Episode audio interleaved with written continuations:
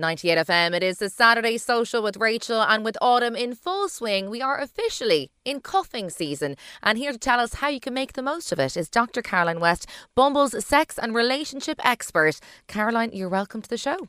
Hi, Rachael. Delighted to be back as always. And Caroline, this is one of my favourite times of the year. You know, it's nice and crisp outside, there's some crunchy leaves on the ground. And I think that makes a bit of a change when we get to dating around this time of year. You know, the days are getting darker, a bit colder. And there's one term I hear a lot around this time, Caroline, and it is cuffing season. Can you tell me what this means? Yeah, yeah. This has kind of come. I suppose it's been going on a while, and we've only kind of recently started naming it. So the idea of cuffing season is, like you said, it's a great romantic time. You know, there's lots of snuggles and, and the warmth, and you know, someone bringing you a hot cup of hot chocolate or something.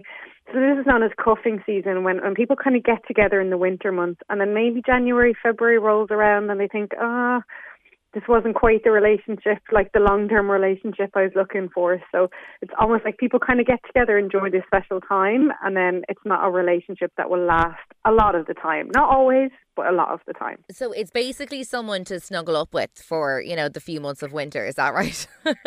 Essentially, yeah. I mean, you know, we have heating bills now. You know, we have to get some warm bodies in in somewhere. but um, yeah, you know, I think it's it's it's a human nature thing as well. You know, it's our basic needs of like, God, we might feel really lonely, and you know, our mental health can kind of take a dip at this time of year as well, and we just want to you know, be comfort comfortable with someone and stay in, do a little bit of Netflix and chill, you know, yeah. all those all those fun autumn activities. A little winter warmer, Caroline. I mean, we all need one of those in fairness. Now, we were t- talking about dating I think during the summer and I feel like during the summer, the longer days, the sunshine, people are kind of a bit more raring to go when it comes to dating. They've a bit more time, bit more energy, and I do feel people get a little bit lazier when it comes to dating coming into the winter. Do you notice this, like on Bumble? Did you do you notice a big increase or decrease uh, of people using Bumble during the winter months? I think it really varies. I, I think it, it kind of people have different motivations. So I think the numbers kind of stay the same because, like you said, in the summer, you know, the idea of a glass of wine next to a canal or something like that would, would be lovely for others. But then in the winter, just the motivation might change. So it is that kind of cuffing thing um, you know, do you want to go on a date to an ice skating rink whenever they're opening up things like that? So, so I think the numbers might stay the same, but the motivations change, and I think that's good if we're a bit conscious about that. So, Bumble is very keen to explore the idea of conscious dating, and that means like knowing why you're dating is important. Mm. So, in the mm. summer, is it because you want to have those nights out? and you want to have a great time. And in the winter, is it because you want to have the snuggles inside? And what does that mean about the kind of um, relationship you're looking for, the kind of person you want to date, all those things. So the more conscious we can be, I think the better it is for everyone's experience. Yeah. Well, like we were saying, Caroline, we're into the winter months. It is kind of a snuggly, cozy time, right? Um, perhaps not as many date ideas on the go. This is for people dating or even people already in relationships, you know, because like we're saying, the light's just not there. You know, you're not, well, most people won't be wanting to go, you know, for a sea swim or something in the middle of November. So do you have any nice, cozy date ideas that couples or people dating could do at home? Yeah, absolutely. Yeah, like if I went on a date now and someone suggested a sea swim, I'd might maybe think twice. but this this summer might have been a, a, good one.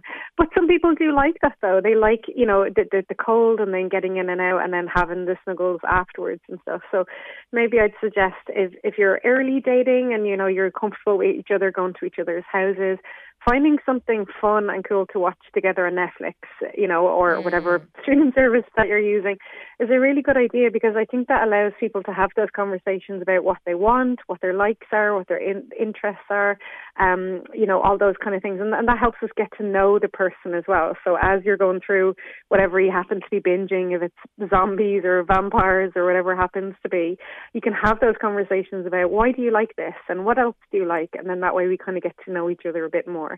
And I think winter is the time of, you know, comfort food as well. You know, yeah. we're all kind of cold and a bit. So maybe like seeing by taking a cooking class together or even, you know, looking on YouTube or buying a new recipe book. And I think that's a really fun activity because you're being very active. There's a chance to have the communication, chance to see about compromise if there's a bit of an issue. If one of you burns the food, you know, how do you deal with that? Um, so it, it's a great way to get to know each other in a very relaxed kind of environment as well. Yes, you don't. And have... then also, there's nothing wrong with loads of blankets and yeah. doing whatever you do under those blankets.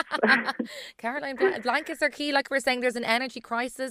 You don't want to be popping on the heating. Blankets are absolutely key. Now, I know Bumble has a new survey out at the moment, which shows that over half of people in Ireland are stressed out when it comes to dating. And look, I know from my own friends that, you know, dating can be quite stressful. So I suppose, you know, from your research, Dr. Caroline, like what are the, the key things that are stressing people out about dating here in Ireland? Yeah, I think as you said, you know, we're we're living through such stressful times, you know, cost of living crisis and everything else and, and the effect of the pandemic, you know, that feeling of the great exhaustion. We're all just tired and a little bit kind of on edge after the last couple of years.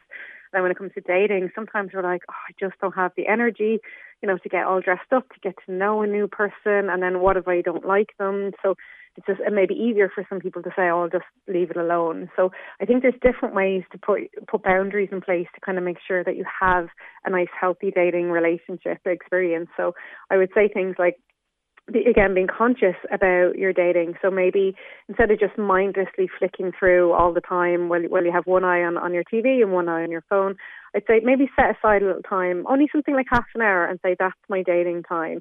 So I'll have a swipe then, because I think if you swipe too much, you know, you kind of get a bit overwhelmed, and you think, oh, there's all these people out there, and yeah. do I match them? I'm not getting any matches. It's just a little too much. So making that protected time means that you can be a little bit more focused on, on what you're doing, rather than flicking someone through. I mean, you know, we can't tell that much about a person in a nanosecond before we swipe. So being a little bit more conscious is good. And actually, Bumble has a really great new feature. Um, it's the snooze option. So you can actually snooze the app for whatever you want. Is it 48 hours? Is it, you know, 24? Is it a week? Whatever it is, just so it's not constantly there going, God, I should be swiping, I should be swiping. It's okay to take a little break for a while and mind your mental health. Because if, if you're not feeling the best, maybe it's not the right time to introduce extra stressors in, into that situation. So uh, your own mental health comes first, really. Absolutely. There's some great tips, Dr. Caroline. And you're right. And that snooze option sounds brilliant. You can just take a little bit of a breather and then come back to it when you are ready. Well, some great tips there for cuffing season and how to make the most of it. Dr. Caroline West, Bumble sex and relationship expert, thank you so much for your time on the Saturday Social on 98 FM. Thank you so much for having me, as always.